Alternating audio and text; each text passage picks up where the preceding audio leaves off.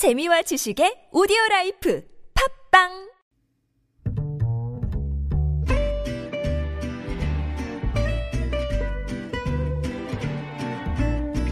Good evening, everyone.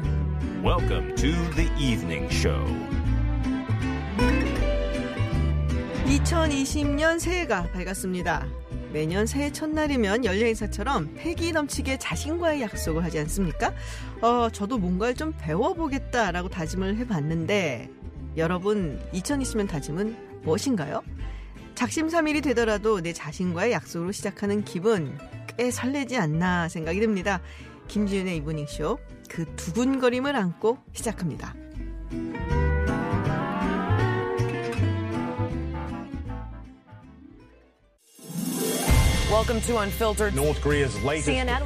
미국 오하이오 일본의 백색 국가 명단 국내외 소식을 한 번에 들려듣는 뉴스 서울 타임즈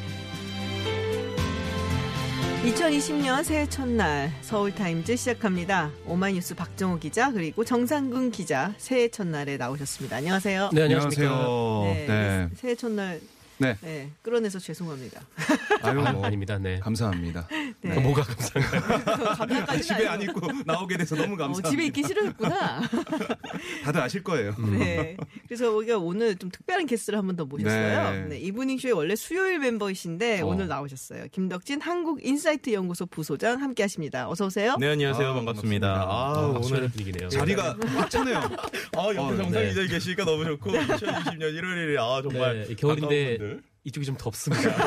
여름부터가 좀 높아요. 어, 우리가. 이쪽은 이쪽은 그러니까. 좀, 네, 좀 사이즈가 많이 차이 나는 것 같지만 네. 오늘 또 즐겁게 같이 해보도록 하겠습니다. 네, 제가 사실 오프닝에서 뭔가를 배워보겠다라고 음. 다짐을 했잖아요. 근데 어, 제가 프랑스어를 몇 년 전부터 어. 배워보겠다는 생각을 항상 해왔어요. 음. 봉주? 봉주? 봉주? 해줘야, 아, 그- 그렇게 해야 되나요? 해줘야 되는데, 아니, 왜냐면 제가 한 5년 정도 몬트리올에서 살았었거든요. 아. 그래서 불어를 배웠었는데 그때 배운 걸 다 까먹었어요. 정말. 일도안 남았어. 그래갖고 저는 고등학교 때 프랑스어 시간에 배운 것 중에 딱 세 가지 생각나요. 락상 떼기, 락상 그라브, 락상 시르 콤플렉스 뭐 이래가지고 이상하게 가르쳐 주셨던 그런 어. 것밖에 생각이 안 단어 같은 거 납니다. 기억하는데 그런 네. 걸 기억을 하고 왜냐하면 있어? 그 발음 기호를 그 선생님이 막 락상 떼기 할 때 이렇게 올리는 거다 막 이렇게 어. 알려주셨던 기억이 있어가지고 음. 무슨 말인지 모르겠습니다. 제가. 거의 뭐안 사람들이. 뭐 다스테스 뭐 찻대기 잼다스 뭐 이런 거. 뭘 떼, 우리가 떼기는. 발음 네. 기호더라고요. 음. 어쨌든 제가 3년, 4년 가까이 이 그러니까 음. 다짐을 했었는데 올해는 조금 해볼까 생각 중인데 우리 정상근 기자는 다짐 혹시 있어요? 아, 제 다짐이요. 어, 여기서 더 살이 찌면 안 되겠다라고. 관리를 하자. 네, 어, 쉽지 않을 관리를. 하자. 네. 아니 이, 이분이 도대체 쉽지 않다뇨. 무슨 얘기라는 거야? 그러시면 안 됩니다. 저도 때문에. 똑같은 소망이기 같이 분노하고 있잖아요 지금. 아. 저도 똑같은 소망이라 예, 더 이상 아. 찌면은 이제 건강이 안 좋아질 것 같아서 저도 올해는 진짜 몸 관리하고 예, 좀안 아프게. 예, 네. 건강 관리가 좀 최, 최소. 정상근 기자랑 우리 어, 김, 김덕진 부소장님은 네. 관리를 하자. 네. 네. 저희는 경제 위기 때도 성장을 해왔기 때문에. 더 이상 성장하면 안 됩니다. 네. 박정희 기자는. 어, 저는 올 한 해 건강하게 이브닝쇼 계속 출연하는 게 목표입니다. 아까 보니까 직원 카드를 들고 계시더라고요. TBS 직원인 줄 알았어요. 네. 준비된 답변. 그러니까 완전 네. 모범 답변을 지금 보내주셨는데, 네. 오늘도 유튜브 아, 보이는 라디오를 함께하고 있습니다. 유튜브에서 TBS FM 검색하시고 들어오시면은, 네, 꽉 찬 왼쪽과, 그리고 약간은 빈 오른쪽을 보실 수 있습니다. 제가 쥐의 해라서 네. 그쥐 털 색깔 네네. 옷을 또 입고 왔어요. 아. 어, 유튜브를 통해서 꼭 봐주시면 고맙겠습니다. 그런 깊은 뜻이 있는 줄은 전혀 몰랐어요. 어제도 입고 온 것 같은데, 그거 근데. 안 갈아입은 거 아닙니까? 그러니까. 다릅니다. 네. 아, 본격적으로 이야기 좀 해볼게요. 사실 우리가 그, 김 소장님 오늘 네. 부른 이유는 다 있죠. 네, 음. 연말에 미션을 하나 드렸거든요. 2020년 맞이했는데 이 새해라는 키워드로 빅데이터 분석을 좀 요청을 드렸습니다. 네. 이건 뭐 매년 하실 거예요, 사실은. 네, 근데 뭐 새해를 하려면 2020년에 해야 돼가지고 오늘 아침까지 네, 어. 열심히 또 아. 분석을 좀 하고 왔는데 네. 일단 예전하고 비교를 좀 해보면 더 재밌을 것 같아서 네네. 2018년, 2019년, 2020년을 좀 분석을 해봤어요. 네. 2018년 1월에 아, 이 새해에 대한 언급을 보면 어쨌든 뭐 새해라는 다- 말은 당연하지만 1년 중에 당연히 연초에나 연말에 몰려 있겠죠. 그래서 2018년에는 나왔던 키워드들 상위권을 보면 아주 재밌는 키워드인데 에, 신년회가 1위인데 2위가 토론입니다. 토론? 네. 그리고 이제 이제 2019년에도 보니까 토론이라는 키워드가 10위권에 있어요. 어, 그러니까 그래요? 이거 봤더니 에, 요즘에 이제 음. 신년이 되면 방송국들에서 토론회를 하잖아요. 어, 오늘 난리 나겠다. 오늘도 있죠. 그래서 이 기대되는 토론회 때문에 이 키워드들이 좀 날, 이제 그런데, 아. 어, 제가 보니까 2020년을 문을 열 때 저희는 약간 졸고 있을 타이밍에 저희 박사님께서 또 오늘 아침에도 토론회 하나 아, 하고 오신 걸로 알고 토론회 있어요. 대담. 그냥 아, 대담. 대담. 네, 네. 그러니까 그런 식의 이제 토론회가 있었고 2018년에는 또 이제 올림픽이라는 키워드가 좀 아, 상위권에 있었고요. 평창. 네, 2019년에는 재밌는 게 정상회담 그리고 음. 청문회라는 키워드가 있었어요. 그러니까 그때를 좀 기억을 해보면 2019년 1월 1일부터 좀 시끌시끌한 네네. 이슈들이 많았죠. 뭐 민정수석 시절에 조국 전 장관이 뭐 운영위원회 이야기가 뭐 2000, 이제 12월 음. 30일에서 1월 1일이 가다 보니까 2019년 1월 1일에 조국 전 장관이 이런 인터뷰도 했, 었습니다 뭐 새해에는 정치적 논쟁이 없었으면 좋겠다. 뭐 이런 식의 이야기를 했었지만 이후 이제 2019년은 음. 네네. 정말 예, 조국 전 장관과 함께 이제 많은 일들이 좀 있었던 한 해인 것 굉장히 같아요. 많았죠. 네. 네. 그래서 이제 그런 상황에서 그럼 2020년 1월 1일 오늘은 어땠는지 오늘 제가 아침부터 지금 저녁 때까지 데이터를 분석을 했는데 아무래도 올해를 시작할 때는 작년 말에 이제 어느 정도 정치, 정치적인 이슈들이 그래도 한번 정리되는 느낌이 좀 있었잖아요. 네네. 그래서인지 오늘, 오늘은 정치적인 키워드들은 좀 많이 나오진 않더라고요. 아. 예를 들면은 뭐 사랑해, 소통, Happy New Year, 뭐 오히려 일출, 해돋이 이런 키워드가 나오고 오. 그리고 우리 이런 이제 거 싫어하는데. 그죠? 그렇죠. 뭐 그다음에 마음을 먹는 것 중에 하나는 100위권에 아마 저랑 비슷한 마음이 있는 것 같은데 네. 다이어트 다이어트. 키워드가 좀 아. 상위권에 좀 있었고 그 외에 이제 뭐 떡국이나 뭐 새해 선물 그리고 또 이제 어 대통령께서 이제 그 이제 등산을 하신. 거 뭐 이런 대통령이라고 하는 키워드들 이런 것들을 아. 볼수 있어서 어 어쨌든 1월 1일은 좀 다른 때보다 평화롭게 시작하고 있다라고 이야기를 드릴 수 있을 것 같고요. 그리고 전반적으로 어쨌든 1월 1일에 가장 항상 많이 나오는 키워드가 건강입니다. 네, 오늘도 올해도 이제 건강이라고 하는 음. 건강. 키워드가 이제 계속 좀 상위권에 있는데. 그만큼 확실히 연초는 우리가 건강하고 음. 또 소망을 이루고 뭐 그다음에 소망을 바라는 이런 키워드들 희망적인 키워드들이 좀 많다라고도 볼 수 있을 것 음. 그렇군요. 같습니다. 좀 뭐 개인적으로 약간 좀 돌아간 느낌 그런 느낌이 드는데 어 우리 정상근 기자님은 어떤 부분이 어떤 키워드가 가장 인상적이세요? 어, 그런데 그 2019년에 네. 이 대한민국 사회가 겪었던 이 엄청난 이 논쟁과 이 토론과 이런 것들에 비하면은 2020년에 이새 키워드가 너무 평화롭네요. 생각보다. 그러니까 네. 평온하죠. 그래서 제가 볼 때. 평화가 1월 2일이 되는 순간 어떻게 될지 모르겠는데 어쨌든 1월 1일은 여전히 좀 평화롭다. 왜냐하면 작년은 1월 1일부터 시끄러웠잖아요. 근데 그렇죠. 올해는 그래도 1월 1일은 좀 조용하지 않나 싶긴 해요. 네. 근데 말씀하신 것처럼 그 이후에 뭐 아직 이제 해결됐다고 할 수 있을지 모르는 이런 키워드들이 아마 내일부터 또 쏟아지지 않을까. 혹시 네네. 정치 관련된 키워드는 따로 없나요? 정치 관련된 키워드에서 올해 같은 경우는 아직은 좀 나오는 것들은 없는 것 같고요.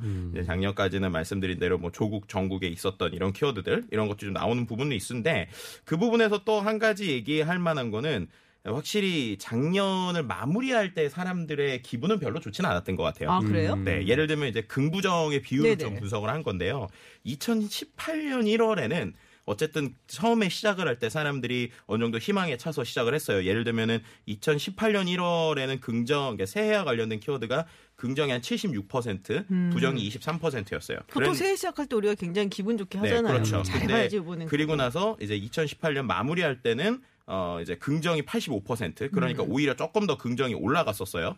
그런데 이제 2019년 1월을 시작할 네. 때는 어 2018년 때보다 긍정이 높게 시작을 합니다. 82%로 아. 시작을 해요. 어. 그러니까 이때 보면은 어 이제 어떻게 보면 정치 쪽과 연관을 시키면 어뭐 북미 정상회담이나 뭐 여러 가지 어떤 느낌들에 대한 기대감들 뭐 2019년을 시작을 할 때 그런 기대감들이 같이 좀 키워드 있었는데 2019년 12월을 마무리할 때의 긍부정을 보면 어 2018년도하고 비슷합니다. 그러니까 긍정이 한 85%, 부정이 14%인데 그러니까 좀 쉽게 설명을 드리면 2018년에는 2019년보다 상대적으로 조금은 긍정이 떨어진 상태에서 시작을 음. 했는데 이제 2018년 마무리할 때는 어느 정도 그게 만족스러웠고 그러니까 그 부정 약간 부정이 좀 더 있는 상태에서 네. 상대적으로 그렇죠. 시작을 했다가 올라갔는데 네, 2019 2019년은 년은 하강세를 시작. 네, 시작할 때는 오히려 되게 기분 좋게 네. 시작했는데 거기에 비해서 조금 떨어졌죠. 떨어졌다. 네, 그런 분위기가 아무래도 어, 마무리는 좀 안타깝지만 그럼에도 불구하고 1월 1일에는 그 마음을 담아서 그러니까 좀 더 긍정적으로 시작했으면 좋겠다는 마음인지 음. 네. 무려 1월 1일에 오늘 하루에는 긍정이 92%가 어. 나왔어요. 92%. 네, 와, 진짜 그만큼, 바라는 거네, 이건 정말 사실. 바라고 있다라고 네. 표현을 하는 게좀 음. 정확할 것 같긴 합니다. 박정희 기자는 들으니까 어때요? 이런 얘기 들으면? 그러니까 2019년 말에 어떤 정치적인 갈등, 대결 이런 게 좀 정리가 되는 분위기잖아요. 물론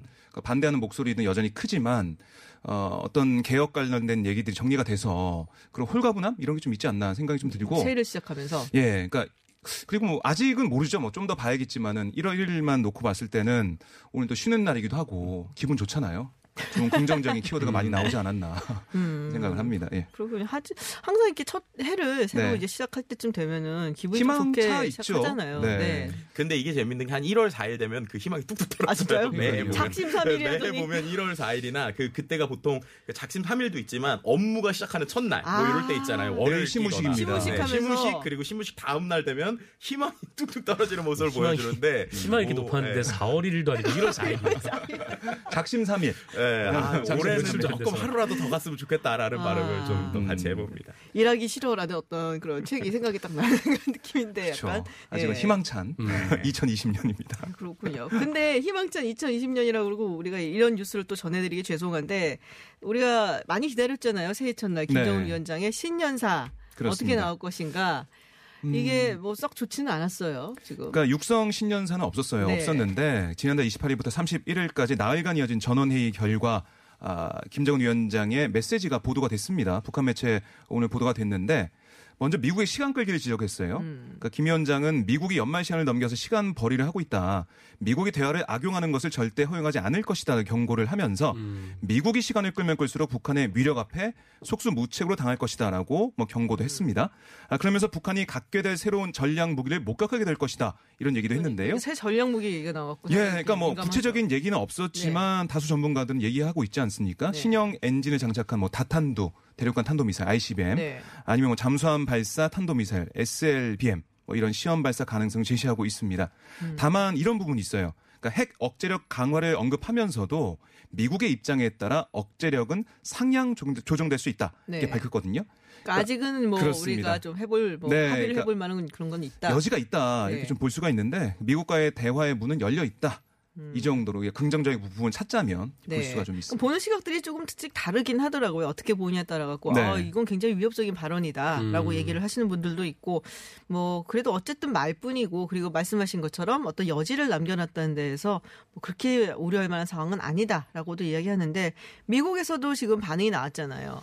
네, 뭐 이 새로운 전략 무기 얘기가 나오니까 폼페이오 미국 국무장관이 폭스뉴스에서 이런 말을 했는데 어, 북한이 옳은 결정을 하길 바란다. 네, 그럼 충돌과 이 전쟁 대신에 이 평화와 번영을 선택하기 희망한다. 뭐 이렇게 얘기를 했고요. 이 트럼프 대통령도 이 플로리다 신년 행사에 앞서서 이 김정은 위원장의 이 새로운 전략 무기 언급에 대해서 뭐 본인과 자, 어, 본인과 이제 김정은 위원장은 싱가포르에서 비핵화에 합의를 했고 또 김정은 위원장은 약속을 지키는 사람이라고 생각한다. 네. 네, 이 정도 수준의 네, 얘기를 했습니다. 그렇죠. 네, 사실 네. 한 2년 전만 해도 뭐 만약에 새로운 전략 무기가 있다라고 하면은 이 트럼프 대통령이 우리 집엔 더 큰 거 있다라고 내 버튼이 더 크지롱 뭐 이런 게 그런 식의 있었는데. 반응했었잖아요. 네. 네. 근데 물론 뭐 그렇기는 한데 어 기대 반 우려 반 아직은 조금 우려 속으로 좀 치우는 음. 것이 아닌가라는 생각이 좀 들기는 해요. 근데 2018년에 상당히 분위기 좋았잖아요. 네. 판문점 처음에 예. 네, 뭐4.27 회담도 있었고 평양도 있었고 그리고 작년에는 사실 어 하노이 회담 딱 네. 결렬되고 나서 잠시간 정말 베트남 아, 베트남이라는 그 타- 판문점에서 회동이 이제 회도 있었고 맞습니다. 뭐 회담이라기보다 사실 회동이 회동. 가까운 것이고 그리고 뭐 풀린가 했더니 여전히 굉장히 음. 냉각기를 가지고 있습니다. 이거에 대한 우리 여론도 빅데이터 상에서 좀 드러날 것 같아요. 어떻습니까? 네, 아무래도 그 말씀하셨던 것처럼 좀 크게 전체적으로 정리를 하면 기대감이 있다가 어 작년이죠. 이제 벌써 작년이 네. 작년 중순부터는 이제 좀 기대감이 전체적으로 떨어지고 있다라고 네. 표현을 하는 게 좋을 것 같아요. 이제 어떻게 보면은 이제 두 어떤 그 리더들의 그 리더십 차이들도 있다 보니까 네네. 최 이제 말씀하셨던 것처럼 트럼프 대통령이 뭔가 그 전에 얘기했었던 일종의 비즈니스맨처럼 계속 카드를 주는 것처럼 뺄 것처럼 이럴 때는 오히려 아, 트럼프의 어떤 패턴들 때문에 그렇다라고 얘기하고 있지만 최근에 어떤 시그널들에서 특히나 이제 구- 우리나라 입장에서 볼 때 과거에 비해서 뭔가 문재인 대통령이 드러나지는 역할들이 좀 많이 없는 상황이긴 네. 하잖아요. 그러다 보니까 국내 SNS 상에서도 그런 어떤 예전에는 이런 그 문재인 대통령이 어느 정도 행위를 할 때 아니면 어떤 시그널을 보내거나 이야기를 할 때는 전체적으로 긍정적인 반응이 높았는데 요즘에는 이제 거의 북미 간의 어떤 이야기들을 우리가 지켜보고 있는 음. 그쵸. 상황이 되다 보니까 SNS 상에서도 자연스럽게 뭔가 기대감보다는 과연 저런 핑퐁이 언제까지 갈까에 대한 것이고요. 음. 관심은 있나요, 근데? 네, 여전히 관심은 어. 존재하지만 그렇다고 뭔가 어뭐 예를 들면 미사일을 쐈다거나 뭐 여러 가지 이슈가 있을 때 부정이 확 올라거나 이런치는 전체적으로 않는 것 같아요. 사실 그게 음. 이제 늘 있어왔던 일이니까 네. 뭐 미사일 또 쐈구나 뭐 이렇게 음. 여기는 경우가 좀 많긴 하죠 우리 특히. 국내에서는 더 그렇죠. 네, 그래서 북한이 뭔가 압박하는구나 다들 또 뉴스에서 그렇게 얘기를 하니까 네. 그래서 어. 분명히 좀 분명한 모멘텀은 좀 필요한 것 같아요. 여전히 그냥 어, 후반기 이후로는 그냥 계속적으로 긍부정이 바뀌었다기보다는 계속 좀 부정적인 어떤 비율들이 좀 어느 정도 정체되고 있다, 네. 계속 유지되고 있다라고 표현을 드리는 게 정확할 것 음, 같습니다. 근데 그런 게 이제 계속 지속이 되면 사실은 좋지는 않은 거죠. 그렇죠. 음. 아무래도 어떤 그 지난번에 이제 판문점에서 만났을 때의 두 정상 간의 뭔가 그 경계를 왔다 갔다 하는 이런 모습들이 있을 때 같은 어떤 이벤트 있을 때 아무래도 SNS 상에서는 긍정의 비율이 확 올라가거나 정말 네. 기대감 뭐 이런 것들이 올라가게 되는데 이것이 이제 유지가 되는 타이밍이 그래도 어느 정도 시간이 있잖아요. 네. 근데 그 이후에 사람들이 계속 또 뭔가 될 것 같아, 될 것 같아, 될 것 같아 이런 상황에서 아 또 없네, 또 없네 이러다 보니까 음. 아, 어떤 외교라는 것 자체가 아무래도 그 국가 간의 중요한 행위긴 하지만 그걸 지켜보는 일반 시민들이나 국민 입장에서는 지칠 수밖에 없는 상황인 것 같긴 합니다. 네. 그렇군요. 알겠습니다. 네, 잠깐 교통정보 듣고 돌아와서 다시 이야기 나누겠습니다.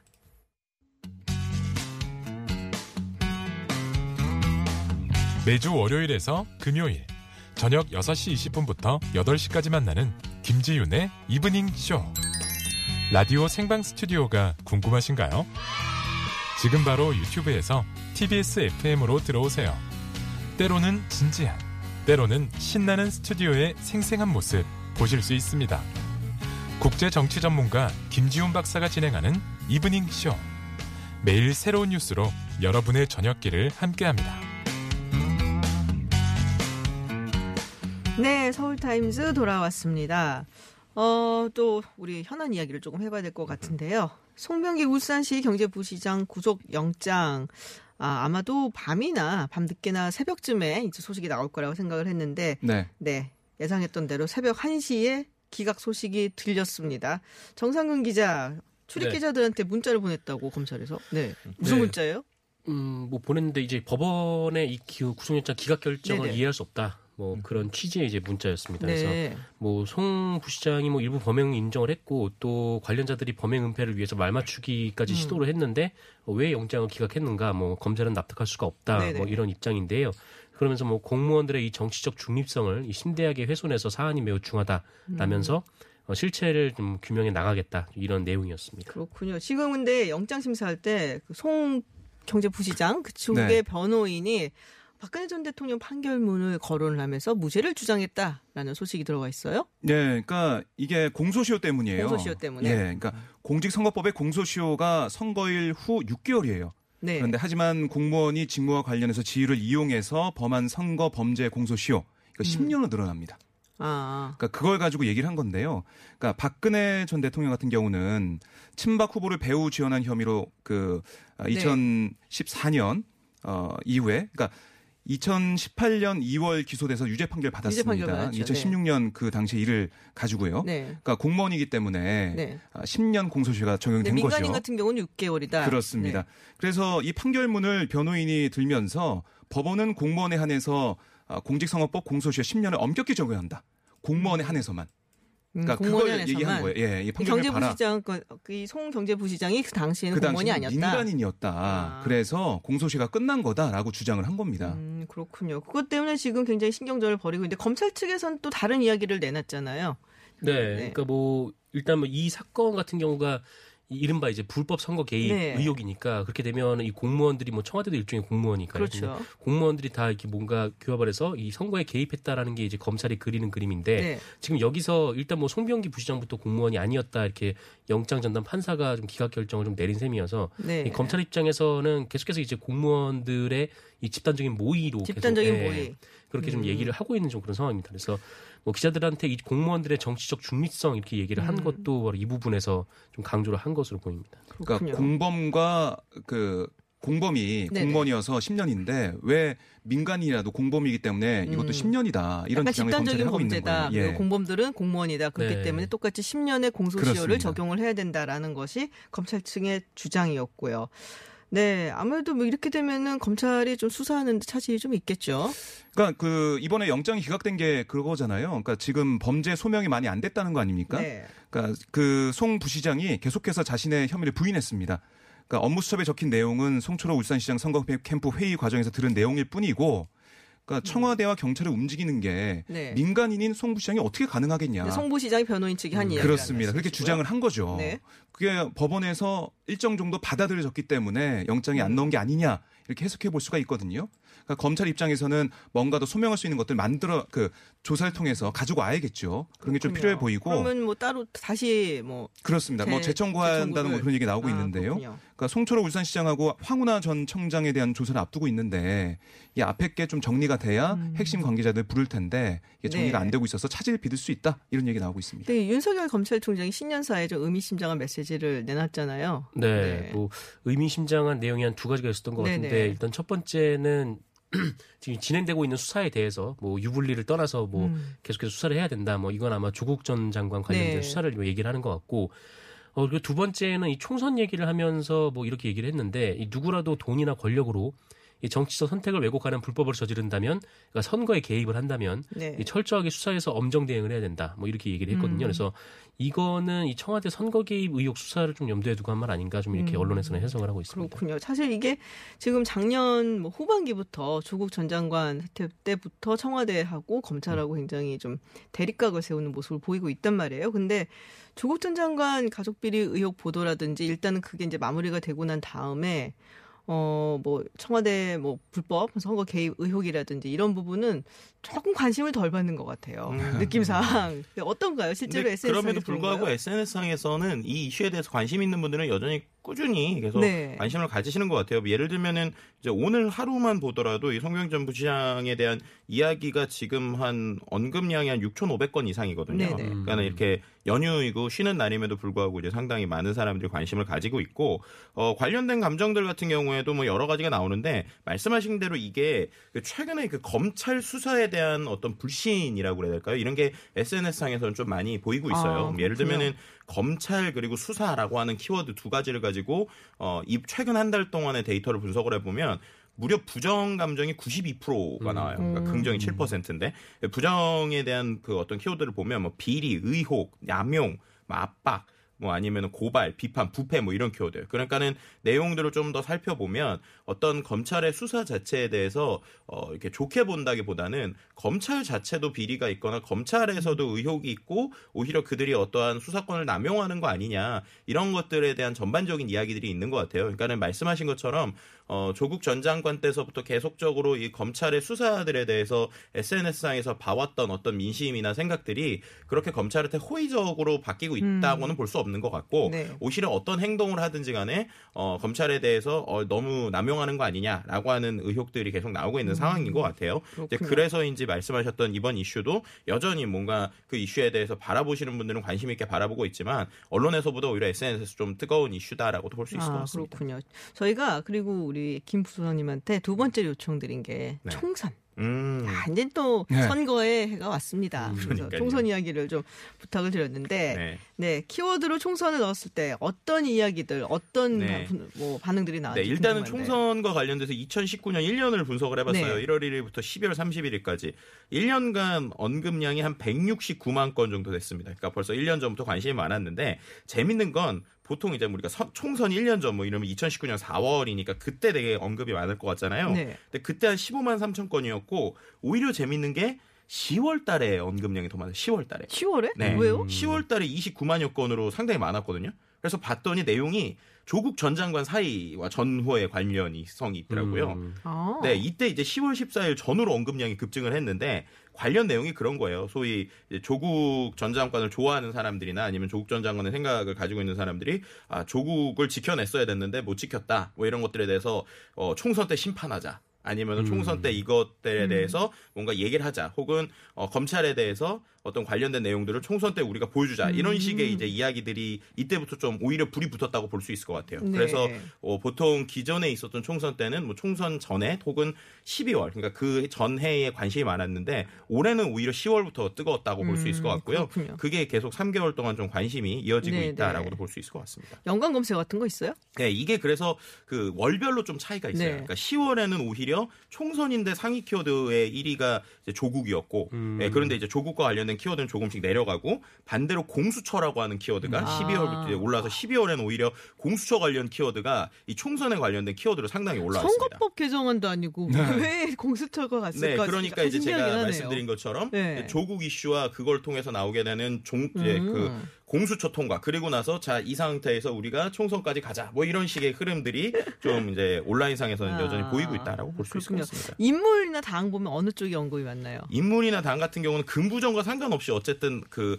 관심도라고 볼수 네. 있을 것 같은데 일단은 민주당하고 자유한국당이 거의 비슷하게 나옵니다. 네네. 7만 3천여 건 정도 민주당, 자유한국당이 6만 천여 건 정도고 음. 뒤를 이어서 뭐 정의당, 바른미래당, 대한신당, 민주평화당 등이 나오고요. 인물은 말씀드린 대로 총선인 데 조국 많이 나오고 예, 황교안, 윤석열 많이 나오고요. 음. 아. 그 다음으로 나오는 게 이제 김의겸, 이낙연, 이해찬, 나경원 이런 식으로 이제 아. 소위 후보군들이 나오는데 오히려 여전히 아젠다는 예, 이 조국 전 장관이 끌고 있다라고도 보여드릴 수 말씀드릴 수 있을 것 같습니다. 아, 그렇군요. 아. 네, 우리 두 기자님들은 들으시니까 어떠세요? 그러니까 조국 전 장관에 대한 뭐 찬성, 반대, 네. 뭐 그런 응원하든지 아니면 비판하든지 네, 거기에 네. 따라 좀 나뉘는 것 같아요. 네. 그래서 결국 민주당 지지층, 뭐 이른바 뭐 보수 세력 지지층 이게 좀 나뉘는 게 아닌가. 그래서 조국이란 키워드가 계속 상위권에 있는 게 아닌가 이런 생각을 음, 하게 되네요. 그렇군요. 정상근 기자는 음. 어떻게 보세요?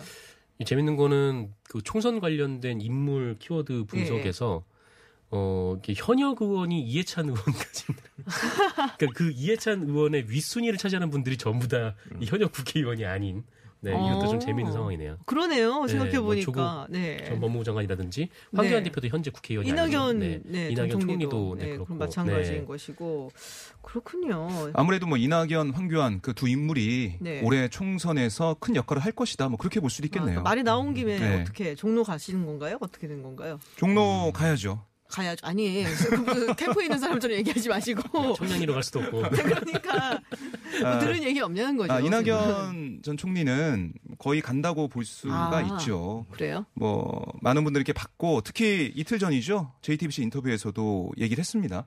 종로 출마가 맞냐 이런 질문에 대체로 그런 흐름에 제가 놓여가는 것이라고 보고 있다. 음. 뭐 길게 얘기했지만은 네네. 간다라고 볼 수가 있고 네. 종로라는 그 지역 자체가 정세균 의원이 있던 곳이지 않습니까? 거물급. 네. 그러니까 중진이 갈 수밖에 없는 자리예요. 아니 원래 뭐 종로는 사실은 예. 정치 1번지 해갖고 정말로 뭐 아주 전국적인 그런 정치인이 그렇습니다. 가는 자리인데 그러면은 여기 가게 되면은 황교안 대표가 나가는 것인가 음, 아니면 뭐 김병준 비대위원장이 나가는 것인가 뭐 듣기로는 굉장히 좀 고심이 깊을 네. 거라고 하더라고요. 어느 그러니까 쪽이요? 자유한국당에서? 네, 자유한국당에서. 왜냐하면 황교안 대표가 지역구를 나가는 순간 비례정당을 만들면 비례정당 홍보를 아무것도 못합니다. 네. 그러네요. 전혀 다른 당이 되어버리고 후보 자신이 되어버리니까 음. 어 그리고 만약에 지역구를 나가지 않는다라고 하면 어 국회의원을 할 수가 없는 거죠. 이 비례대표도 안 나가겠다라고 말씀하셨으니까 어, 그렇게 되면은 이 원외 대표가 또 다시 되는 건데 네. 이 원외 대표의 한계를 황교안 대표가 그렇죠. 한 1년 동안 계속 느꼈을 거거든요. 아마. 밖에서 바라만 보고 있는 거잖아요. 네, 그러니까 본인이 지금 그 원 내에서 이게 뭔가 굉장히 좀 그 여야가 다툼이 있고 뭐 주도권 싸움이 있을 경우에 다 뭐 시선이 이제 원내대표 쪽으로 가는 거니까 음. 이 대표로서는 할 수 있는 게 이제 장애투쟁밖에 없는데 그럼 총선을 앞두고 장애투쟁을 할 것이냐라고 하면은 이거는 또 굉장히 좀 불가능하거든요. 왜냐면은 이 조직이 없잖아요. 지금 다 네. 지역구에 매달려야 되는데 이 지역구에 있는 사람들이 서울로 올라와서 장애 투쟁을 할 수도 없는 노릇이고, 그렇죠. 예, 그래서 네. 뭐 매우 지금 고민이 아마 깊을 겁니다. 근데 이 황교안 대표는 일단 뭐 비례대표라든지 뭐 비례 정당을 만들면 뭐 음. 그쪽으로 가지는 않겠다라고 좀 얘기를 한 상태이기 때문에 네. 왜냐하면 비례 정당을 만들어서 이 비례 정당으로 또 가면은 또 자유한국당 의원들의 이 선거 운동을 못하는 상황이 또 되어버리기 때문에 그렇죠. 뒤에서 네. 이렇게 뭐 운동을 같이 도와준다든지 지원 사격을 한다든지 이게 안 되는 상황이니까 네, 상당히 좀 어려운 수를 놔야 되는 상황이 왔다. 네. 음. 어렵네요. 황교안 대표가 출입 기자단하고 오찬을 했는데요. 음, 네. 거기서 관련 질문이 나왔습니다. 거기에 대한 대답이 뭐 당과 국민이 원하는 음. 그런 행보를 하겠다. 그런 곳에 출마하겠다. 이런 내용이었거든, 내용이었거든요. 제가 볼 때는 지역구보다는 아무래도 비례가 비례로? 가능성이 높다 음. 생각이 들고 뭐 김병준 전 비대위원장이 종로에 살아요. 네네. 가능성도 나오고 있는데 저는 예전에 문재인 그 대통령이 그 의원 되기 전- 의원 나왔을 때. 그 지역구에 어, 손수조 네. 후보가 나왔었잖아요. 음. 그런 뭐 신선한 어떤 청년이나 그런 인물을 오히려 종로에 낼 가능성도 있지 않을까 그런 생각도 해봤습니다. 음, 그렇군요. 네. 저기 이제 약간 마, 지막으로 짧게 제가 붙어면 이제 총선 키워드를 넣었으니까 네. 유권자들이 가장 관심 있어 하는 부분이 있을 거 아니에요. 우리가 한 표를 통 그러니까 행사를 할 때 경제가 뭐 가장 관심사다라고 얘기를 하는데 네. 맞나요? 근데 여전히 올해도 프레임 싸움으로 갈 것 같아요. 프레임 싸움으로? 예, 항상 이 총선과 관련된 분석을 해보면 예, 그 정말로 그 지역구에 대한 어떤 전략보다는 음. 당이 뭔가 크게 이끄는 목소리들, 뭐 예를 네. 들면은 탄핵이 있을 때는 탄핵의 심판론이라든지 이런 건데 지금도 보면 검찰 심판론이라고 하는 어떤 이슈들을 계속 가지고 갈 수밖에 없는 상황이라고 볼 수 있을 것 민주당 같고요. 측에서는 네. 근데 결국에는 이러한 분위기 자체가 개인적으로 아쉬운 부분은 음. 결국에는 총선이라는 거는 그 지역구의 어떤 사람들을 네. 위해서 정말 봉사할 수 있는 사람을 뽑아야 되는데 그런 건 여전히 밀리고 음. 있고 또 당 입장에서도 계속 전략 공 천에 대한 이슈가 있다 보니까 네네. 이런 부분들에 대해서는 이제 좀 개- 개선이 필요하지 않나. 왜냐하면 확실히 그래도에도 불구하고 여전히 지역구에 대한 관심은 예전보다는 좀 높아지는 것 같아요. 그러니까 아. 예전에는 그래도 대의를 위해서 뭔가 우리가 이렇게 뽑자였는데 이 그런 것들에 대한 불만들도 SNS에 서. 조금씩 잡히고 있거든요. 음. 그러니까 그 부분도 좀 신경을 써야 되는 부분인 것 같긴 그렇군요. 합니다. 프레임 싸움이다. 그러니까 결국엔 더불어민주당 같은 경우는 검찰 심판론 뭐 이런 게 갈 거고 자유한국당 측에서는 이제 뭐 정권 심판론으로 가겠죠. 그러면 당연히 네. 그런 방향으로 갈 거라고 보여지는데 네, 요번에 사실은 뭐 선거제도가 바뀌기 때문에 뭐 실질적으로 어느 정도 영향력이 있을까 이거는 사실 뭐 열어봐야지 알겠지만은 뭐 공천도 좀 물갈이가 대대적으로 될 거고 여러 가지 새로운 인물들이 들어올 거다라고들 생각을 하는데 아 오늘의 마지막 질문입니다. 우리 정상근 기자님 그리고 박종호 기자님 두 분이 보시는 어 그리고 혹은 이제 기자들이 보고 있는 가장 예의 주시할 만한 총선 관전 포인트 어떤 게 있을까요?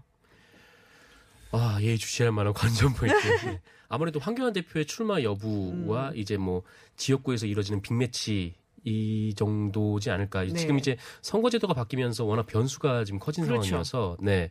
좀 뭐랄까요? 좀 어느 한 곳으로 딱 집중이 되기보다는 좀 이렇게 저렇게 다양한 뭐 가능성들이 올라오는 것 음, 같습니다. 그렇군요. 박정희 기자님. 기자들 볼 때는 어떤 인재들이 각 당으로 갈 것이냐. 새로운 얼굴이 누구냐 거기에 네. 좀 관심을 가지고 있어요. 음. 왜냐하면 새로운 얼굴이 나와야 거기에 대한 스토리도 있고 새롭게 보도할 수 있고 취재할 수 있는 거리가 있기 때문에 그런 걸좀 보고 있고요.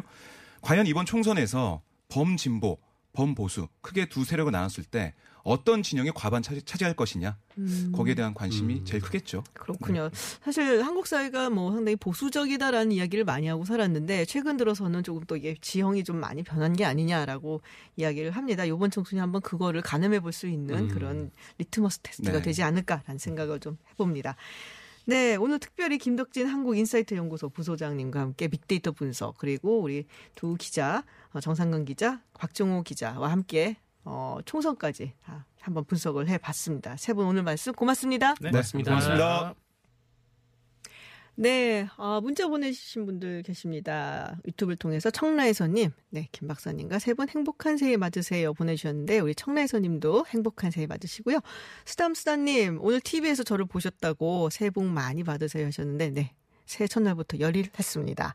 일산 멋쟁이님, 새해 첫날부터 열심히 일하면서 듣고 있어요. 라고 하셨네요. 택시 운전 하시죠? 네, 무탈하게 사고 없이 올 한 해도 무사하게 보내시길 바라고요 네, 퍼렐 윌리엄스의 해피 들으시면서 저는 7시에 젊은 정치인들과 함께 특별한 시간 가지겠습니다.